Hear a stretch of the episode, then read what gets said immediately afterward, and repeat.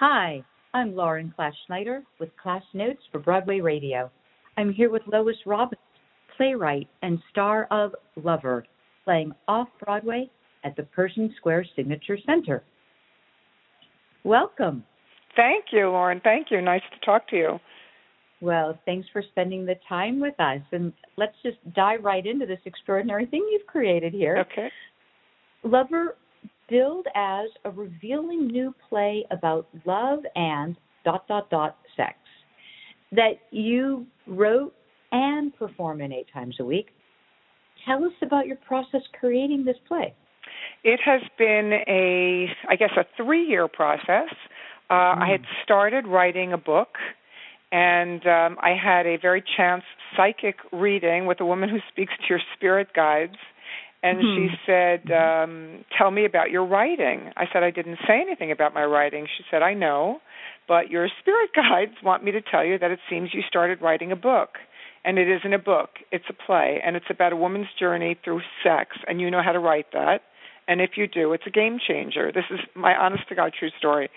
And I was just gobsmacked. I, in the middle of the night, I woke up. I couldn't sleep. I couldn't, you know, think about anything other than what she had said and um, I woke up. I started writing an outline, um, and that outline uh, became a play that uh, I think the first draft came out of me in four weeks. I couldn't stop hmm. writing every day. It was as if somebody were writing it for me. Two weeks mm. into it, I called uh, Daryl Roth, who had produced Cactus Flower, a play that I had done several years ago, and I said, "I'm working on something. I'd love to come in and talk to you about it." And I went to her office in four weeks, and uh, she said, "Well, read it to me." I read her the play, and she said, "Lois, you really have something here. I think you need to write me one scene that's going to break my heart, and I think you should change the name to L O V E R, aka Lover, uh, because that was already in the play as an acronym, and." um and then I submitted it to a theater out of town per her instructions where I wouldn't get reviewed. Did it there, uh-huh. and it's so uh-huh. in three years I kept, you know, I did several out of town productions and kept rewriting it and redefining it, and uh finally she Daryl put me together with Karen Carpenter, and the rest is history. Oh my gosh! But um the um the concept of an original thought idea and you being with a spirit guide and it going from there to hardcore reality and to Daryl Roth and then having it nursed along that way is really quite remarkable.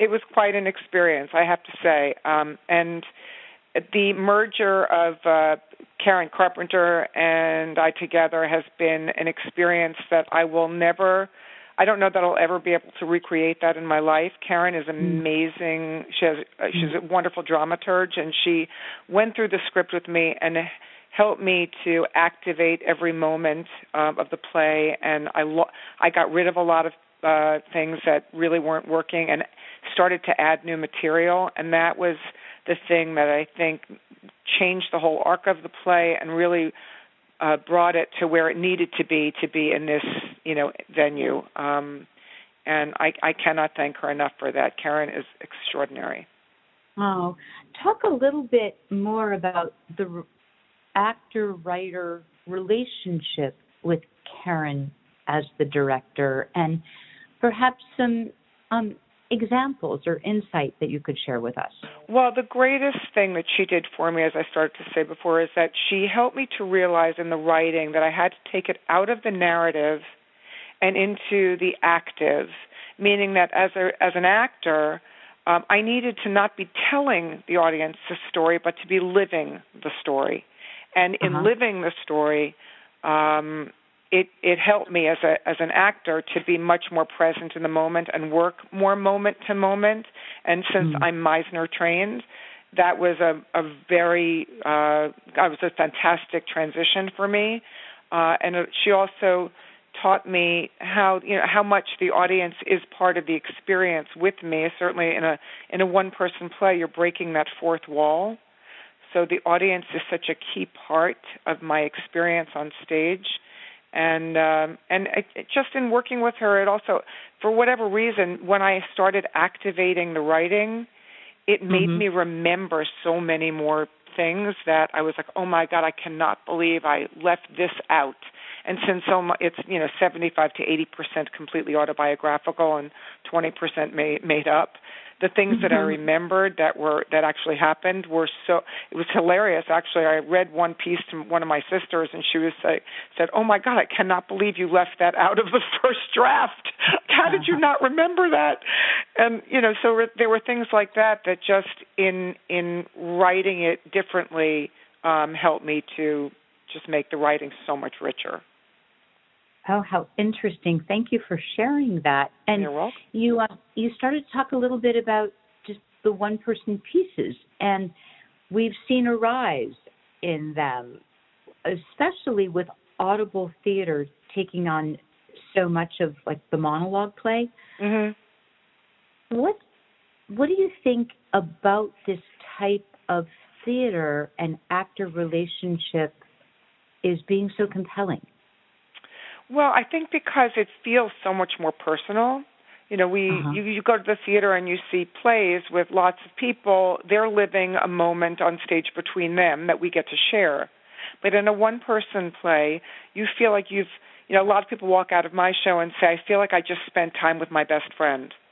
or mm. that you know it's it's such a such a deeper more personal experience and i think people really gravitate toward that maybe there's more of a need for that as opposed to being um, you know, I'm not saying it's like watching television when you go to a play because it certainly is not. It's live theater, but I just I do I guess I just keep going back to the word personal. It's a much deeper, more personal experience because people are bearing their soul um, in a one-person experience.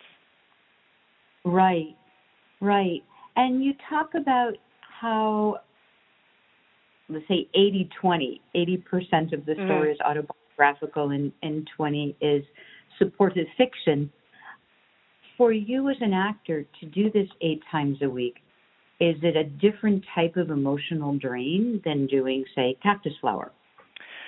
Definitely. Uh, I'm really exhausted after the show, I have to say. Um, and uh, because it's it's reliving, you know, big chunks of my life uh, over and over again. But you know, now at this point, I'm finding because we've been at it now. I think we've been in. You know, we had almost two and a half weeks of previews, and now we've been in the run. So we're I'm in it almost five weeks, and it's very much in my body now.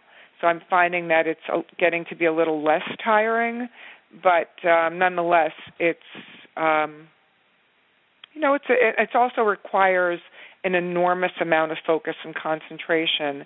And again, uh, when you have you know you have different audiences some audiences are listeners, and some audiences are laughers. Um, some are a combination of both. When you have an audience that's a listening audience, it's a much harder job because the you know the laughing audience helps me. They become another character in the show, and I feel like they're really with me. Uh, but when the audience, when you have a listening audience, it's not that they're not with me necessarily. It's just that they're listening, and sometimes audiences don't feel, know that if they have a license to laugh. So it's a very uh. interesting experience as as a performer. It's uh, it, I've really had to learn that you know the listening audience is not hating the show; they're just really wanting to hear every word. and uh, uh-huh. so it, but it does take a much more concentration on my part, and that does tire me out a little bit more. Understandable. Um, other things that you might have learned about yourself as an actor while creating the piece, now running it for five weeks um, as you're on this journey? Um, I, again, I think that uh, one thing I'm noticing is that a, I really love my job. I mean, I love getting to the theater every day. I get so excited when I'm about to get on stage. I've noticed how the nerves that I used to have, you know, many years ago, right before, I, I don't have them because I feel, I, thanks to Karen, um, you know, they, what's that? Deepak Chopra says that uh, success comes when preparation and opportunity meet. Thanks to mm-hmm. Karen, mm-hmm. I feel so prepared when I walk out on stage, and uh, I, I'm just enjoying sharing the story. So, um, what I've learned is how much I love my job. I really love acting, and um, and I love telling my story. And I I feel like um, so many people have come up to me after the show about, oh my God, thank you so much. I, I you, you help me through a really difficult time I'm going through in my life right now, or boy, did you know I, I don't feel so alone, or uh, there, there have been so many things I feel like wow, I, I'm moving people, and that's as a performer, there's nothing better than just feeling like you've you're helping people in some way.